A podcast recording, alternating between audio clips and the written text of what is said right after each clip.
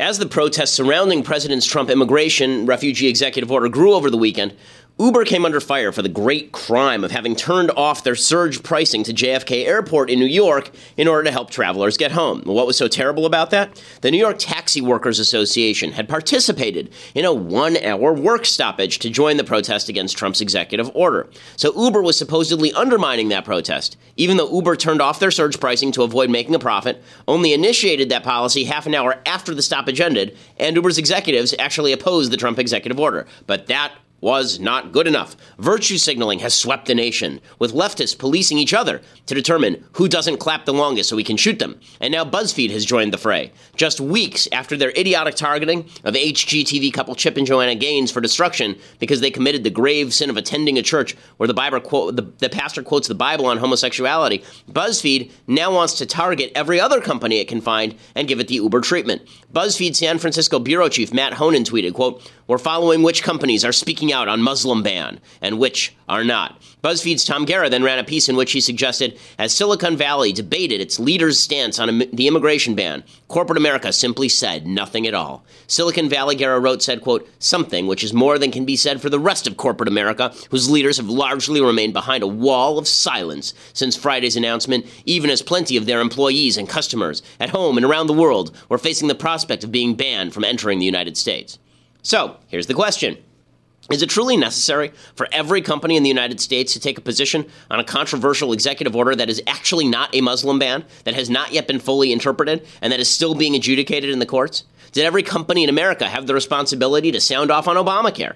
In fact, when corporations did sound off on Obamacare, if you recall, the left called them whiners and told them to shut up. The left wields the media as a club in its fight to push the country to the left. And simply staying out of the fight, that's no longer tolerated. If you do business, you're expected to do the bidding of the left, which means the right will have to respond in kind in order to compensate for the leftist bullying. And every company will be forced into the polarizing political space rather than merely providing the best good and services at the most competitive prices on behalf of their shareholders. That isn't good for consumers. It isn't good for companies. It isn't good for the country. If people want to speak out, by all means, they should. If they don't want to speak out, that's their prerogative too. And if they don't want to turn their companies into political footballs over issues that aren't even close to clear cut, that is certainly justifiable. I'm Ben Shapiro. This is The Ben Shapiro Show. Alrighty, I gotta tell you, folks, I mean, under Trump, it just feels like every event in the next 10 years has been crammed into one year. It's amazing. It's amazing. You know, my wife uh, always says that when you're not having fun, time moves incredibly slowly. That's also true when events move this quickly. And right now, what we're watching is an administration that has been four years long and it's been a week and a half. I mean, it's truly amazing. There's so much going on, and we'll get to all of it. But first, we have to say thank you to our advertisers over at Texture.com. So, if you love magazines, if you're an information addict the way that I am, Texture.com is for you. Actually, there's a guest that I'm trying to get on the show who I read about in a Reader's Digest article, not because we subscribe to Reader's Digest, but because my wife uses Texture. Texture allows you to browse all of these magazines, check their back issues, subscribe to a huge number of magazines for $9.99 a month, and it includes tons of major publications. We're talking People, Better Homes and Gardens, Reader's Digest, National Geographic, Sports Illustrated, Vanity Fair, Rolling Stone, and Cosmo. I mean, just the list is about 100 newspaper magazines long, and you get access to all of them. There's a the story that I'm talking about. Actually, there's a lady, amazing lady, who takes in children who are terminally ill. She takes in babies who are terminally ill and have sort of been abandoned, and she adopts them until they pass away, which is an amazing story. I read that in Reader's Digest, not, again, not through Reader's Digest, but through Texture.com, and it's, it's, it's the best reading aggregation material you can find. Texture.com, you can download the app, and again, right now, it's normally $9.99 a month, and you get 200 magazines. Actually, it's 200 magazines. But if you sign up right now at texture.com slash Ben, you get a 14 day free trial, so you can try it out, see if it's something you like. I promise you, you will. It's really fantastic. It's entirely digital, uh, and so that means you're not going to have to get all the magazines to your house, obviously. Texture.com slash Ben. Try it for free 14 days when you use that code slash Ben. That also lets them know that we sent you. Great service, texture.com. My wife loves it. I love it. And it actually is helping to find the show, which is pretty cool. Okay, so it was a busy weekend. A couple of notes that we have to make before anything else everybody on both sides is constantly attempting to attribute genius to their side and the other side. There's this broad, widespread public perception that people in politics generally know what they're doing, they generally know what they're talking about, that there must be a big plan. So if Trump appears to have screwed something up, no, it must be part of a conspiratorial, shadowy plan. No, maybe he just screwed it up. And if the left screws something up, then there's on the right this tendency to attribute it to some evil, shadowy conspiracy. Maybe it's just that they're incompetent. As Adam Carolla is fond of saying, you know, one of the one of the most disappointing facts about life is when you're a child, you think the adults know what they're doing, and then you become an adult and you realize that adults are idiots. They're just stupid. You know, they, they, you thought when you were a kid that they all have cars and houses, and that means they're smart. You thought when you were a kid the president of the United States knows what he's doing. The media know what they're doing. No, everybody's stupid. If you start from that premise, politics becomes a lot simpler, clearer, and more truthful. So, we begin today with Trump's, of course, immigration and refugee executive order. The media have lost their freaking minds over this thing. They've lost their minds over it. So we're actually going to go through it and we're going to tell you what's in the executive order. Is it a Muslim ban? No. Is it legal? Maybe. Is it useful? Kinda. Was it rolled out like a bunch of like a bunch of monkeys having to had trying to have intercourse with basketball, yeah, it was basically rolled out about as badly as you could. So here's what was actually in the executive order. We'll start with what's in it, then we'll talk about whether it's useful and legal, and then we'll get to the left's insane response because it is totally over the top. It is totally crazy.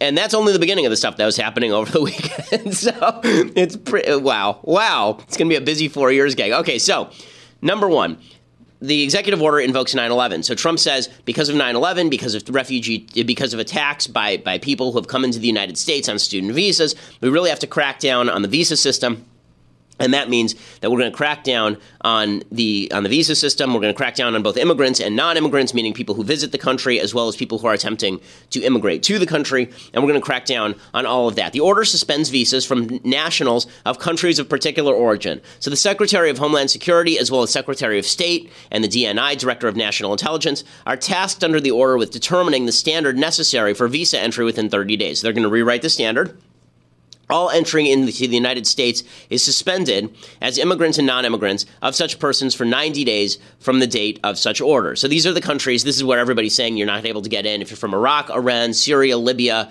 uh, and, uh, and a couple of other countries. Not Afghanistan, not Saudi Arabia, not Pakistan. That's one of the flaws in this, and we'll get to that in a second. The order also states that there may be more countries that are added to this ban list. So again, it's seven countries they're talking about. It's Iran, Iraq, Syria, Libya, Somalia, Sudan, Yemen. Those are the seven that they are talking about. The Secretary of State and Homeland Security are able to waive the executive order for individuals. So if they determine that there's an interpreter who wants to get in from Iraq, they can waive the executive order. Okay, refugees are blocked for 120 days. All refugees are blocked for 120 days while we come up with new standards. Syrian refugees are banned indefinitely until Trump says okay. So they're given a special standard.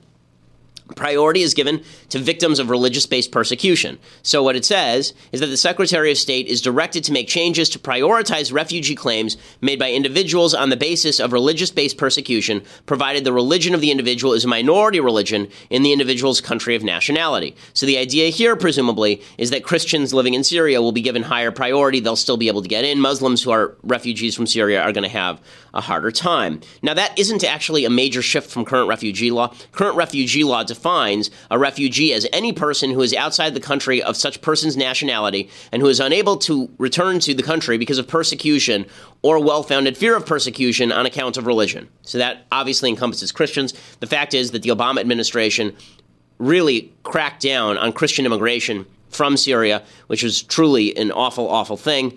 They took in, I think, single digit numbers of Syrian refugees who were Christian in the last year, but they took in tens of thousands of Syrian refugees who were not. Uh, that's, that's ridiculous. The order limits the number of refugees total in 2017 to 50,000. People have been, oh, wow, that's just awful. Okay, except that was the normal standard like three years ago. It was only upped in the last couple of years. And then you get into the screw up. So, all of this is basically okay. Right? It's actually relatively moderate. This isn't a giant Muslim ban. There are 1.5 billion Muslims all around the world. They're not going to immediately be banned from the United States. The most populous Muslim countries are still allowed to send people to the United States. They're not banned. Again, this doesn't cover a lot of the countries it probably should cover, like Pakistan and Saudi Arabia and Egypt, right? It doesn't cover a lot of those places. All it is, it's it's temporary moratorium. It's an outright ban, so it's not a Muslim ban. Okay, there's no way this is a Muslim ban. I've read the text. Members of the media should bother reading the text, but they don't. It's not a Muslim ban, folks. It just isn't. And the media is lying about that. Which brings us to the rollout. So, the way that you normally would roll this thing out, let's say that you did this in a normal fashion. First, you'd run it by the Office of Legal Counsel to make sure that the thing is well written legally. Second, you'd probably want to pair it with some sort of executive order regarding how to help refugees, right? So you don't look like you're inhumane. So what you would do is you'd say, we're signing an executive order to help fund the creation of safe zones in Syria and in the Muslim Middle East for Syrian refugees, that they're not just getting slaughtered in Aleppo. Instead, they have a place to go, but they're not going to come here. Right, that's the idea. That's what you know. And, and by the way, that's actually Trump's policy. He wants those safe zones. He could have announced that at the same time. He didn't. Third, you make sure all the agencies are on the same page. You say, we're going to implement this. You tell all the agencies, we're going to sign this thing, right? And you give them drafts. You say, we're going to sign this thing. And when we sign it, it's going to go into effect. But you all have advance warning. You know how this is going to work. Instead, the way this was rolled out is Trump signed it. Nobody in any of the agencies knew what was going on. DHS didn't know what was going on. The Border Patrol didn't know what was going on. And so they called the White House and they said, okay, well, you know, this, this order doesn't make clear what happens to people who already have visas, right? How about people who already have green cards? What do we do with those people? And DHS said, what we'd like to do is let them in. Right? And then if you want to check their visas later, check their visas later, but don't hold them up at the airport or turn them around just because they're visiting family back in Iraq or something. Instead, they went to Steve Bannon and Stephen Miller. Now, I need to be clear about something with Bannon and Miller. Bannon is the superior. Miller is the inferior. Okay, Bannon is the one in charge. Stephen Miller is a 33 year old speechwriter who has some policy expertise on immigration. Steve Bannon is the chief strategist to the White House. Steve Bannon is like 60 years old and has Trump's ear and is very, very tight with Bannon. The person who is the subordinate here is Miller. Miller's the one being tossed under the bus. That is not fair. Here's what CNN reported. The White House overruled the guidance from DHS, according to officials familiar with the rollout. That order came from the president's inner circle, led by Miller and Bannon. Okay, it should really read Bannon and Miller. Bannon is the powerful one. Their decision held that on a case by case basis, DHS could allow green card holders to enter the United States. Before the president issued the order, the White House did not seek the legal guidance of the Office of Legal Counsel. Apparently, they didn't bother to go through the standard agency review process at all. And it is worth noting that Donald Trump over the weekend also changed the constituency of the National Security Council to add Steve Bannon, who really is not qualified to sit on that thing, and get rid of the chairman of the Joint Chiefs of Staff, which just makes no sense at all. If you want Bannon in there, at least don't get rid of the Joint Chiefs. I mean, my goodness. Or the DNI, they got rid of Mike Pompeo as well. So this is this is incompetence. So two things can be true at once. One, the executive order isn't nearly what the media are portraying it to be. It is not a Muslim ban. It's actually rather moderate. And two, this could be just a botched abortion of a rollout. And it really was. It's just an awful, awful rollout of a really not that big a deal program, but everybody is making it into the end of the world because now you've got all these pictures of all of these people, kids, old people, trying to get into the country, and they have visas, and they've been here for five years on a green card, and now they're stuck at the airport, and then you have the, the reunion pictures with all the people cheering around, like like Trump is trying to ban Muslims from the country, and the hashtag Muslim ban trending, even though it is not, it is not a Muslim ban. So let's go through a couple of quick questions about this thing first. Actually, before we get to going through a couple of quick questions, first we have to say thank you to our other advertiser for today, and that is DSTLD.com. So, if you love jeans, and I do, I wear jeans pretty much every day. You would know that if you could see my pants, but you can't. But I wear jeans pretty much every day, and uh, and the jeans that I wear are from DSTLD.com. It is luxury grade denim, and it goes for about seventy five bucks. So jeans that would normally cost you a couple hundred bucks. I mean, I have a pair of jeans that cost two hundred bucks. My DSTLD jeans are just as good. Uh, they're they're durable. They wear really well. They fit really well. And uh, it's not bargain bin stuff. I mean, it's high quality jeans, 75 bucks, DSTLD.com. They also have jackets. So they have bomber jackets and they have, they have a bunch of new stuff that's really good looking and, and, great. They guarantee the fit. They'll send you a new pair if you don't like how it fits. And they eliminate those excessive markups because they don't use middlemen. They just mail it directly to you. Go to DSTLD.com slash Ben right now and get $10 off your first order. DSTLD, distilled DSTLD.com slash Ben right now, 10 bucks off the first order, so 65 bucks for a pair of jeans. DSTLD.com slash Ben, distilled.com, and uh, they do really make high quality products. So, want to answer a couple of questions, and then we'll get to the left's reaction. So, answering a few questions about this. First of all, is this unprecedented? No, it's not totally unprecedented. The media is making this out to be the end of the world. No one's ever done anything like this before. No, there are a couple of precedents that are worth noting. One, President Obama had a six month ban on Iraqi refugees in 2011. Second, in 1980, Jimmy Carter issued a ban on Iranian visa holders. So there are a couple of differences between what Trump is doing now and what Obama and, and Carter did. First off, Obama's order only affected refugees. So Trump's order actually affects green card holders. Now they're backing off of that, by the way. But it, it presumably only affected green card holders Uh, it affected green card holders, uh, student visas, travel visas, affected everyone, whereas Obama's was only refugees. And uh, and Obama also implemented the policy quietly. Trump did so openly, so people say it's bad press. Okay, I, I don't really care. Carter how about Carter's policy? He put a moratorium on new Iranian visas with an exception for humanitarian purposes, so he didn't ban refugees, and a cancellation of then current Iranian American visas. The purpose of that policy was to get the Iranians to give up the American hostages. It wasn't meant as a broad based, indefinite policy. So it's sort of like those cases and it's sort of not like those cases. I want to be as honest as possible in how we analyze the actual law. How about the legality of this thing? Is it legal or is it not legal? And this is what people are asking because courts have issued stays on parts of this executive order. So there's a, really interesting kind of legal argument for people who like the specifics between Andy McCarthy of National Review on one side and David Bier of the Cato Institute on the other. It really comes down to two provisions of immigration law. One provision says no person shall receive any preference or priority or be discriminated against in the issuance of an immigrant visa because of the person's race, sex, nationality, place of birth, or place of residence. So that would seem to prevent these sort of bans on certain areas of the of the world. It's discrimination on the base of place of birth or place of residence. Okay, that's provision one. Provision two says the president has the capacity to suspend the entry of all aliens or any class of aliens as immigrants or non immigrants on the basis of saying that they are detrimental to the interests of the United States. So the question is which one of these legal provisions is the more powerful? Is it the one that gives Obama that, that gives the president, gives Trump lots and lots of power, or is it the one that limits that power? So Bier argues that it's the it's the non-discrimination provision that's more powerful, and McCarthy argues that it's the presidential provision that's more powerful. Not really clear. That's the part that's going to be adjudicated in the courts. There's a pretty good case on both sides. Okay, finally, is this actually a smart order? Is the executive order actually smart? So there are a couple of problems with the order itself. First of all, does it achieve its stated purposes? So the media is pointing out that foreign born refugees are responsible for like two deaths in America in the last 10 years or 15 years. And so they're saying it's not it's not calibrated, it's not well calibrated to achieve its purposes. And people on the right are saying, well, you know, it's it's it's common sense, you got to do it. Now, this sort of mirrors on the one side, to be intellectually honest, this sort of mirrors on the one side the arguments that have been had over birth control, uh, not birth control, gun control rather. The, the, the idea that they'll put a blanket ban on assault weapons, and people like me will say, yeah, but assault weapons don't kill that many people. They aren't used in that many shootings. And they'll have to say, right, but it's common sense. We have to do something.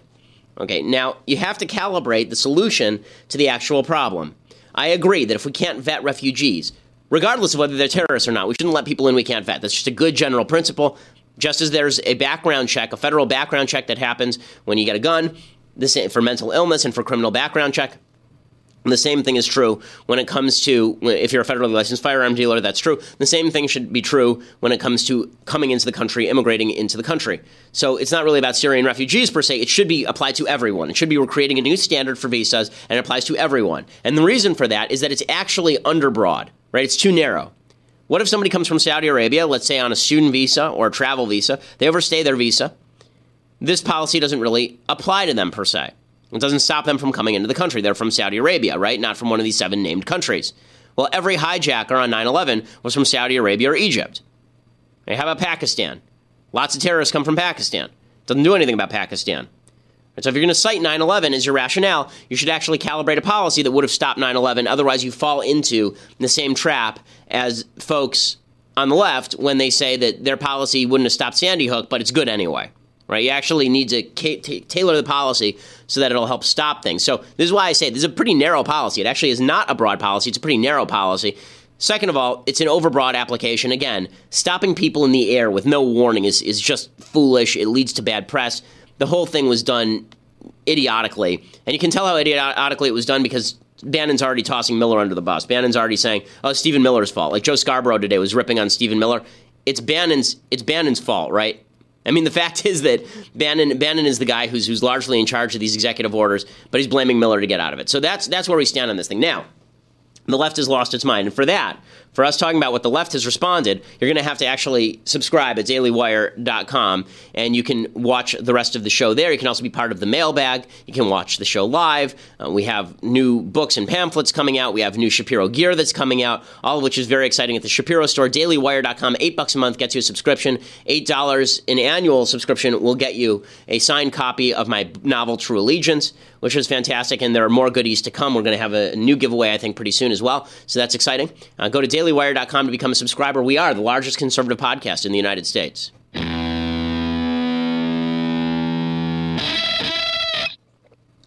So, moving along with my with my premise here, which is that everyone's an idiot. The left has completely lost their mind. The left has completely lost it. So, the left, as I mentioned up top, the left has been attacking Uber.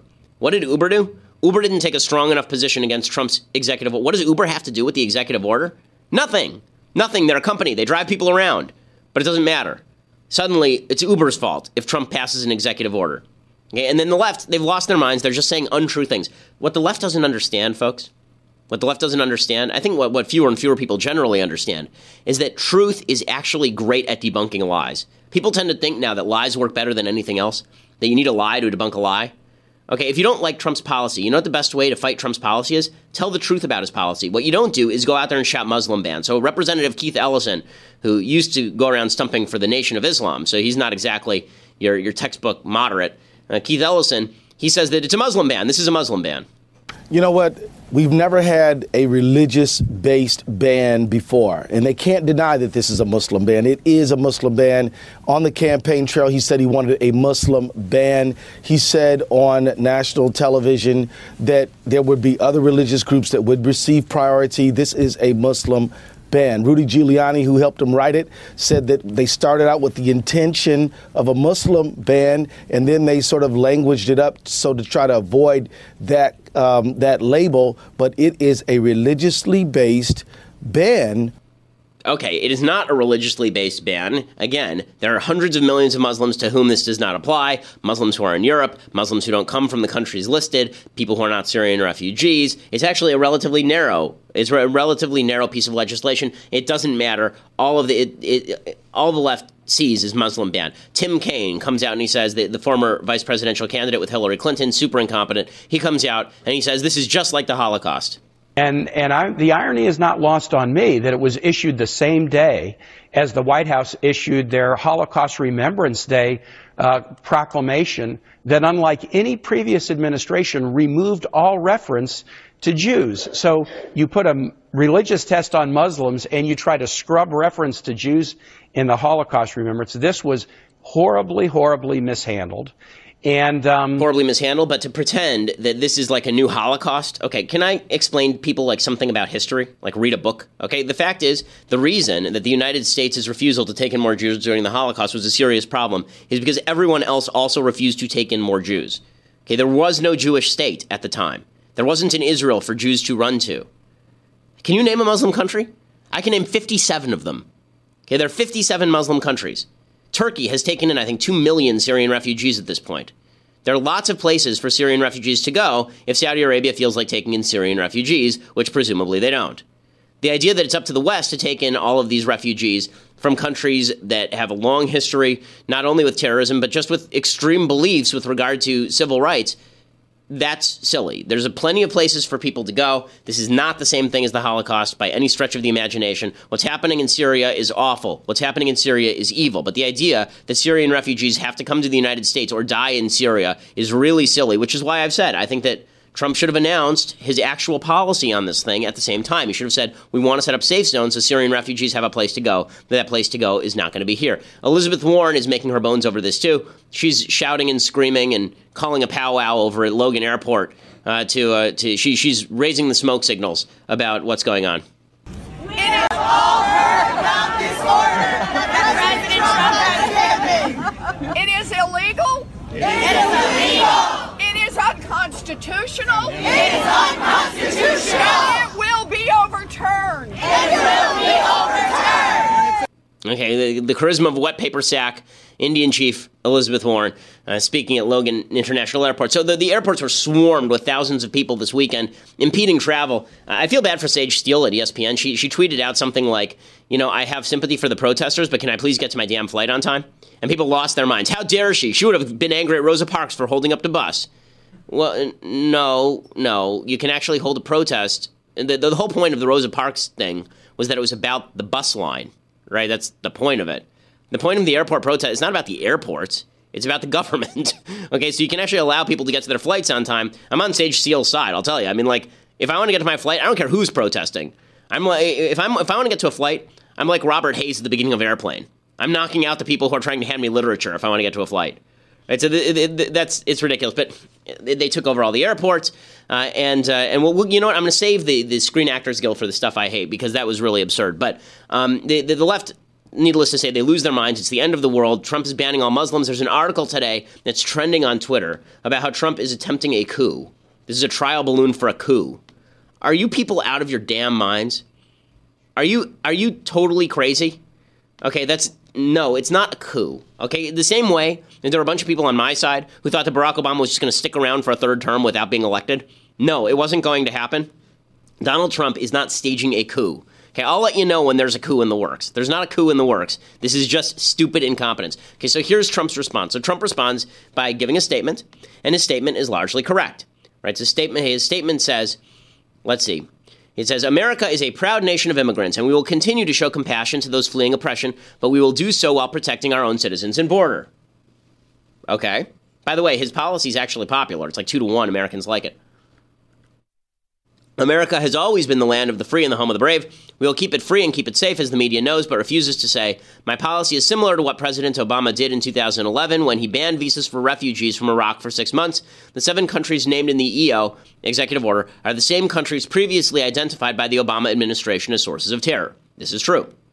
To be clear, this is not a Muslim ban, as the media is falsely reporting. This is not about religion. This is about terror and keeping our country safe. There will again be issuing visas to all countries once we are sure we have reviewed and implemented the most secure policies over the next 90 days. I have tremendous feeling for the people involved in this horrific humanitarian crisis in Syria. My first priority will always be to protect and serve our country, but as president, I will find ways to help all those who are suffering. Again, if that had been his initial rollout, we would have been fine, right? But that wasn't the initial rollout. Instead, it was just a botched mishandling of the rollout, which gave the left the excuse to turn this thing into Muslim ban, Muslim ban. Look, they're stopping all the Muslims at the airports routine. Now, it doesn't help. It, do, it does not help when you have people like Rudy Giuliani as your spokespeople. So the, the former New York mayor goes on Janeane Garofalo, well, not, not, what's her name? Judge Jeanine. Judge Jeanine, not Janeane Garofalo. Judge Jeanine's show on Fox News. And he proceeds to blow apart the Trump administration's entire reason for this thing. So the Trump administration keeps saying it's not a Muslim ban. And it isn't. If you read the text, it's not a Muslim ban. And then Rudy Giuliani goes on national television and says, ah, it's a Muslim ban. But I want to ask you about this ban. I want to ask you about this ban and the protest. Does the ban have anything to do with religion? How did the president decide the seven countries? Uh, I understand the permanent ban on the refugees. Okay. Uh, and, okay, I'll talk to me. Tell you the whole history of it. So right. when he first announced it, he said Muslim ban. He called me up. He said, put a commission together. Show me the right way to do it legally. I put a commission together with Judge Mukasey, with Congressman McCall, Pete King, whole group of other very expert lawyers on this. And what we did was we focused on, instead of religion, danger. The right. areas of the world that create danger for us, which is a factual basis, not a religious basis. Perfectly legal, perfectly sensible, and that's what the ban is based on. It's not based on you... religion. It's based on places where there are substantial okay. evidence. Oh, you stupid, stupid man. You stupid man. Stupid. Okay, if you're going to make the case that it's not a Muslim ban, don't say Trump said he wanted a Muslim ban and then he said, How do we do it? So he made up a different excuse for doing a Muslim ban. We just called it something else. God bless America. How inco- this is why when people keep saying everyone's a genius, everyone's got a secret plan, it's all 4D chess. No, it might just be monkeys attempting coitus with a basketball. Okay, it might just be a bunch of people running around like chickens with their heads cut off, not really knowing what they're doing on all sides. Okay, if you just imagine that this is basically that scene at the end of Animal House where Kevin Bacon is standing around screaming, All is well, be calm, and everyone around him is running around like a crazy person. That's basically what politics is in America today right, left, and center. It's totally nuts. And as proof of this, as proof of this, over the weekend, Trump releases a statement about the Holocaust. Okay, and here is the statement about the Holocaust. It is with a heavy heart and somber mind, is Holocaust Remembrance Day. heavy heart and somber mind, we remember and honor the victims, survivors, heroes of the Holocaust. It is impossible to fully fathom the depravity and horror inflicted on innocent people by Nazi terror. Yet, we know that in the darkest hours of humanity, light shines the brightest. As we remember those who died, we are deeply grateful to those who risked their lives to save the innocent. So, here's the thing, right? This thing doesn't mention the Jews. Right? So if you're actually going to talk about the, the Holocaust and the Nazis, you might want to mention the victims of the Holocaust, the Jews. So yes, there were other victims of the Holocaust. There were gays and there were gypsies. But the Wannsee Conference of 1933 was uh, of 1943, directed by by Heydrich, was specifically designed to murder 11 million or more Jews in all of the occupied territories by the Nazi Party. This is the idea. It, was it, it's maybe the only genocide in history that was openly organized to destroy the entire population of an ethnicity from the face of the earth. Okay, so so to not mention the Jews in the context of the Holocaust is just idiotic. It's just idiotic, right? It's stupid. So look, even Barack Obama, who is super horrible on this stuff and ran the worst administration for Israel in the history of the United States, even he understood that you have to mention the Jews when you talk about the Holocaust. Like, come on. As John, okay, so so Hope Hicks is the is the spokesperson for the Trump administration, and Hope Hicks says that we are we meant to do this. We meant to leave the Jews out. Really, she said this. She said, despite what the media reports, we are an incredibly inclusive group and we took into account all of those who suffered. You could do that by mentioning Jews and gypsies and homosexuals. You can mention all those people. That's okay. But to just say innocents suffered, that's a way of rewriting history. It is. It's what the Soviet Union used to say about the Holocaust. It wasn't that big a deal, it was just another instance of people being killed. John Podhoretz gets this right in commentary. He says, No Hope Hicks and no to whomever you are serving as a mouthpiece. The Nazis killed an astonishing number of people in monstrous ways and targeted certain groups gypsies, the mentally challenged, open homosexuals. But the final solution was aimed solely at the Jews. The Holocaust was about the Jews. There's no proud way to offer remembrance of the Holocaust that does not reflect that simple, awful world's historical fact. Okay, that's true. So, is this a big deal? I don't think it's the world's biggest deal. I think that probably what happened is whoever wrote the statement decided it was too complicated to mention the Jews for whatever reason. Maybe they were trying to please their alt right base. Maybe they're just stupid. I don't know. I can't attribute motives to people. I don't know. What I can say is that when you make a boo boo, you should probably correct it, not double down on it. But knowing Steve Bannon and knowing the people who surround Trump and knowing Trump uh, over the past couple of years, he has never made a mistake, right? There's never been a mistake. Everything must be doubled down upon. So Reince Priebus, playing the, the Trumpian lackey, goes on national television, and then he says there are no regrets for ignoring Jews in the Holocaust statement. So uh, for the record, uh, that's the case. And do you regret? Certainly, we don't mean does the president regret ill will to anybody. Do, do I don't know regret, regret. It's just statement? no. There's no. Uh, no there's no, no, regret, not acknowledging the pain that we acknowledge it. We acknowledge the horrible time of the Holocaust and what it meant for history. But why so, whitewash Jews from that? I'm statement? not whitewashing anything, Chuck. I the just told you did. that it was horrible. And well, I'm, I'm telling you now that that's the way we feel about it, and it's a terrible time in history.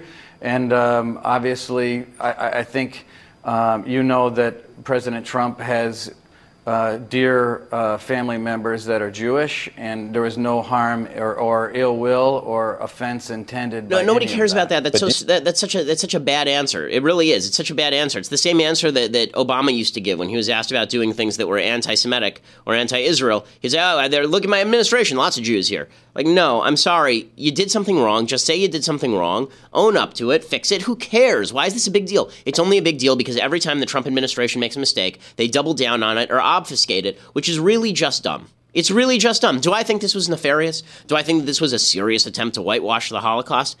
No, I really don't. I think they're just idiots. Again, I think that if you if you if you come up with the premise that everyone's a moron, you're pretty well served in all of this. Okay, time for some things I like and then some things that I hate. So, things that I like, we're going to do Shakespeare this week because everything has now become Shakespearean tragedy or comedy. So uh, th- there's a great series that no one has ever seen. It's from Canada, uh, and it's called Slings and Arrows. And the premise of the series is there's this this group who's trying to put up a bunch of Shakespeare plays, and they have no money, and nobody wants to see them, but they're trying and they're struggling to do it. And right before they're about to open, the director drops dead, but his soul sort of remains with the company, haunting the company while the director, the, the new director who he brings in, is sort of haunted by him like Macbeth, and they're doing the play of Macbeth. So it's really, it's really funny. It's really clever. Uh, it's really charming and witty. It's called Slings and Arrows. You can check it out. Here's a little bit of the preview. Here's to another 25 years at the festival. I do entreat your grace to pardon me. I know not by what power I am made bold.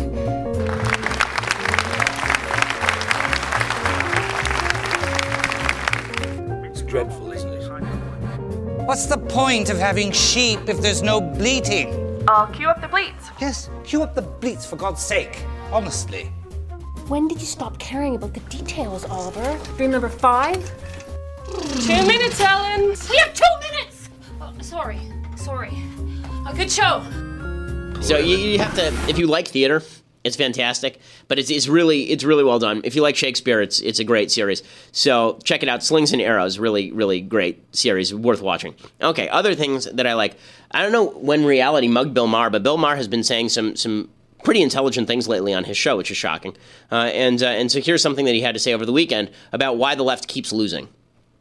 Liberals must examine all the reasons why we keep losing elections starting with Democrats have gone from the party that protects people to the party that protects feelings. From ask not what your country can do for you to you owe me an apology.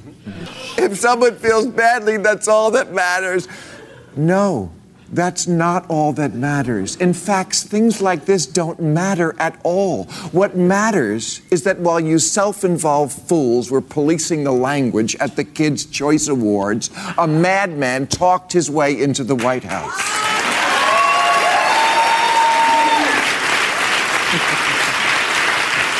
Okay, so leave aside that last part. It is true that the left has destroyed itself with its, its, obsession with feelings. It makes them look like idiots. And most Americans look at them, and most Americans still agree with me slogan here, right? The one that I made up right here, this facts don't care about your feelings routine. Most Americans still agree with that. Most Americans still believe that unless you're actually actively harming somebody, then your feelings matter a lot less than the actual act of bullying people or hurting people. Uh, and, uh, and the left has failed to acknowledge that. And so what they've done is they've actually glommed together really bad things and just things that are annoying. And that's really stupid because what that does is it means the really bad things start to look like just annoying things. When you put bad things and annoying things together in one bag, it, it gets hard to tell the difference between bad and annoying. That's what the left has done. And in the process, they've made bad things into annoying things and annoying things into bad things. You have to keep them separate. Bad things are bad things, annoying things are annoying things. They're not the same. Okay, other things that I like. I, and the media has suddenly been hit with the self aware stick. Chuck Todd on NBC News, he, said, he finally admits you know why Hillary lost? It's because we in the media kept pretending that Hillary was doing fine. And so, what I would say, one of the great where I think political correctness got in the way of what we all knew as reporters and didn't fully deliver was how hated the Clintons were in the heartland. And I think it was a fear of, oh, is it going to look like it's sexist, anti woman if we say that, you know. Right Look, there were no Hillary, there were no Donald Trump for prison um, posters that I saw on the trail at on anybody's lawn. People so willing to express their distaste that they would put it on their yard. But I did okay, see it with Hillary is, Clinton. I mean, this is one hell of an admission. He's basically saying, We knew the truth. We didn't tell you the truth because we told you the truth. We were afraid you'd call us sexist. You, you want to talk about feelings over facts? That's feelings over facts right there. Amazing admission by Chuck Todd. Okay, time for some things that I hate. You know, every day we could actually just do things I hate and we could just say everything and then we'd be done. But then it would be too short. So instead, we, we name specific things that we hate. So last night at the Screen Actors Guild Awards, the actors felt it necessary to, to sound off again. Now, they have every right to sound off as much as they want to, but the cheers that they received for this, like, oh, they're so brave. Oh, they're so brave for doing this. Yes, I'm sure they're so brave for telling all of their lefty friends all of the things their lefty friends cheer them for, and conservatives are willing to ignore because we'd rather watch Stranger Things than hear the actors in Stranger Things babble about silly things. So, it began last night with Ashton Kutcher attacking Donald Trump's executive orders. That's right, the star of Dude, Where's My Car has something important to tell you about immigration and refugee policy. Good evening, fellow SAG AFTRA members and everyone at home and everyone in airports that belong in my America.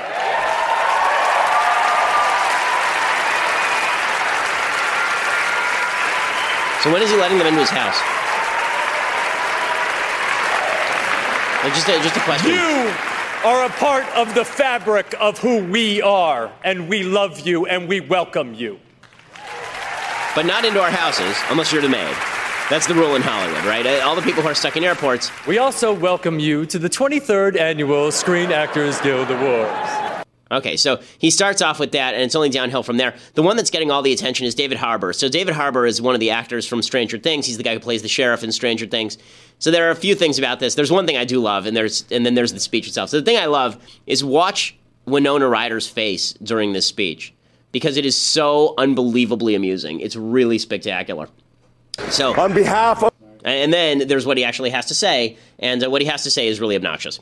This fearless and talented cast, uh, we would like to thank. Oh, it's so heavy. Uh, we'd like to thank Netflix, uh, Shawn, Matt, Ross, and the amazing casting director Carmen Cuba. Um, and I would just like to say that in light of all that's going on in the world today, it's difficult to celebrate the already celebrated Stranger Things. But this award from you, who take your craft seriously and earnestly believe, like me, that great acting can change the world, is a call to arms from our fellow craftsmen and women to go deeper and through our art to battle against fear, self centeredness, and exclusivity of our predominantly narcissistic culture, and through our craft to cultivate a more empathetic and understanding society society by revealing intimate truths that serve as a forceful reminder to folks that when they feel broken and afraid and tired, they are not alone. We are united in that we are all human beings and we are all together on this horrible, painful, joyous, exciting, and mysterious ride that is being alive. Now, as we act in the continuing narrative of Stranger Things, we 1983 Midwesters will repel bullies. We will shelter freaks and outcasts, those who have no homes. We will get past the lies. We will hunt monsters. And when we are at a loss amidst the hypocrisy and the casual violence of certain individuals and institutions, we will, as per Chief Jim Hopper, punch some people in the face when they seek to destroy the meek and the disenfranchised and the marginalized. I love all the actors. Okay, so stop right there. So punch some people in, and all the actors like, yeah, where's my paid security? Right? the last time these actors punched somebody in the face was never. Okay, so a few things about this that are really incredible. First of all, the arrogance of actors just generally is astonishing. We change the world with our acting. No, nobody watched Stranger Things and they went, refugee policy. Now I understand. Yeah, the fact is, You'd never see this sort of arrogance from the people who actually make the world go, right? At the plumbers convention, no one gets up winning the plumber of the year award and they go, plumbers can change how people feel about the world. No, plumbers are here to fix your plumbing. Actors are here. Sorry to break it to you, gang. Actors are here to amuse us. Actors are here to entertain us. Maybe they help change our feelings about certain issues, but those issues are few and far between. Most of the time, we put on entertainment at night because it's entertaining, not because we're looking to have our worldview changed. But this idea is we believe that our craft changes the world. No, actually, it's the writers who are doing that. You're just the actors. Okay? And when and when people act badly, like Chuck Schumer broke into tears over this whole thing, people just mock him. So that's number one. Number two, that's an amazing line. The one that they're cheering where he says, We will punch some people in the face. Okay, so I'm old enough to remember when Donald Trump was saying that he would pay the legal bills of people who punched people in the face at his rallies. You remember this? And the entire left lost their mind. And I said, This is not good.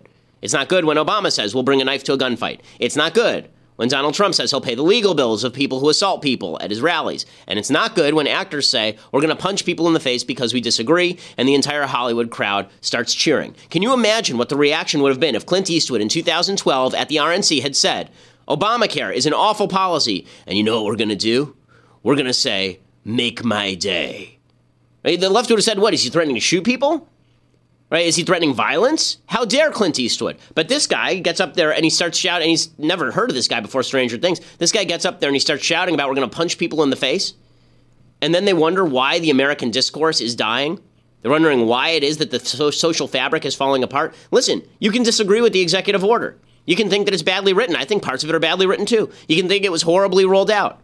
You can think whatever you want about it. It doesn't give you the right to act with violence against other people in a civilized society. That is the definition of civilization. But he's being cheered by people on the left for this sort of thing. He's being cheered. And that's an amazing statement about where we are in American politics. That this is considered heroism to get up there wearing a black tie and wearing a uh, and wearing a tux at a place where nobody's getting punched because they've got high level security and cops surrounding the entire place, talking about punching your political opponents. This is not good for the country. It's really bad for the country. And everybody cheering and saying this is brave. It's not brave in the slightest, and it's not good in the slightest. You can oppose everything and still this is re- and and still say that, that violence in pursuit of your political ends is the beginning of fascism. So that's ridiculous. Okay, final thing that I hate. Uh, Lena Dunham, I got, I got actually a little criticism because I've been saying that Lena Dunham has the charm and looks of russet potato. The reason that I say that, that, that I make fun of Lena Dunham's looks is because she's made an issue of her looks. She's said things in the past like, if you're not sexually attracted to me, it's because you're a sexist. And then she has a, a, nasty habit of getting naked in all of her shows because she wants to demonstrate to the world that nudity is somehow bravery if you're not pretty or something. So, in just another example of this, Lena Dunham decided that she was going to do a personal ad for healthcare naked in her bathtub, of course. Hi, my name's Lena Dunham. Oh, no. Whether you like me or hate me, I'm guessing you love health insurance. And you only have three more days to sign up at healthcare.gov. You won't see an ad for this on TV. I have no idea what happened. Please go. Get what's yours. Enjoy. NSFW. What? What? Just what? Why shouldn't the bathtub? Why is she here? Why is she talking? By the way, in 10 years, she will be Winona Ryder. She'll be the lady who looks like she's completely disconnected from reality, making weird faces on the stage. Right? I don't know. oh, Winona Ryder. Wow. Okay. It makes me appreciate her performance so much more because she was actually able to get through it.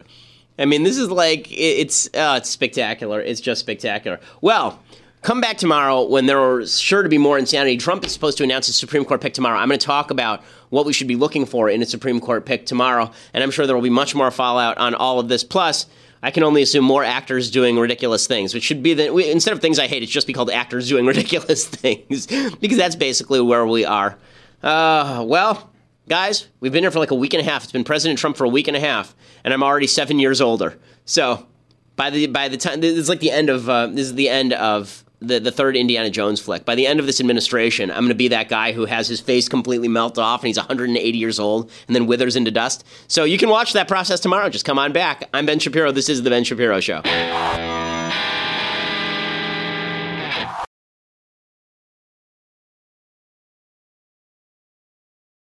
We'll get to more on this in just one second first.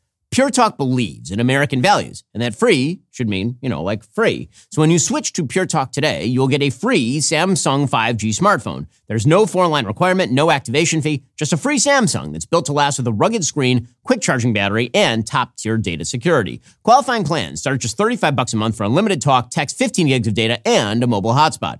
Pure Talk gives you phenomenal coverage on America's most dependable 5G network. It's the same coverage you know and love, but for half the price of the other guys. The average family saves almost $1,000 a year. So, I challenge you to choose a company that actually doesn't hate your guts and shares your values. Let Pure Talk's expert U.S. customer service team help you make the switch today. Go to puretalk.com slash Shapiro to claim your eligibility for your free brand new Samsung 5G smartphone and start saving on wireless today. Again, go to puretalk.com slash Shapiro to switch to my cell phone company. I've been using them for years. They're fantastic. You'll love them as well. Go to puretalk.com slash Shapiro and claim your eligibility on that free brand new Samsung 5G smartphone. Start saving.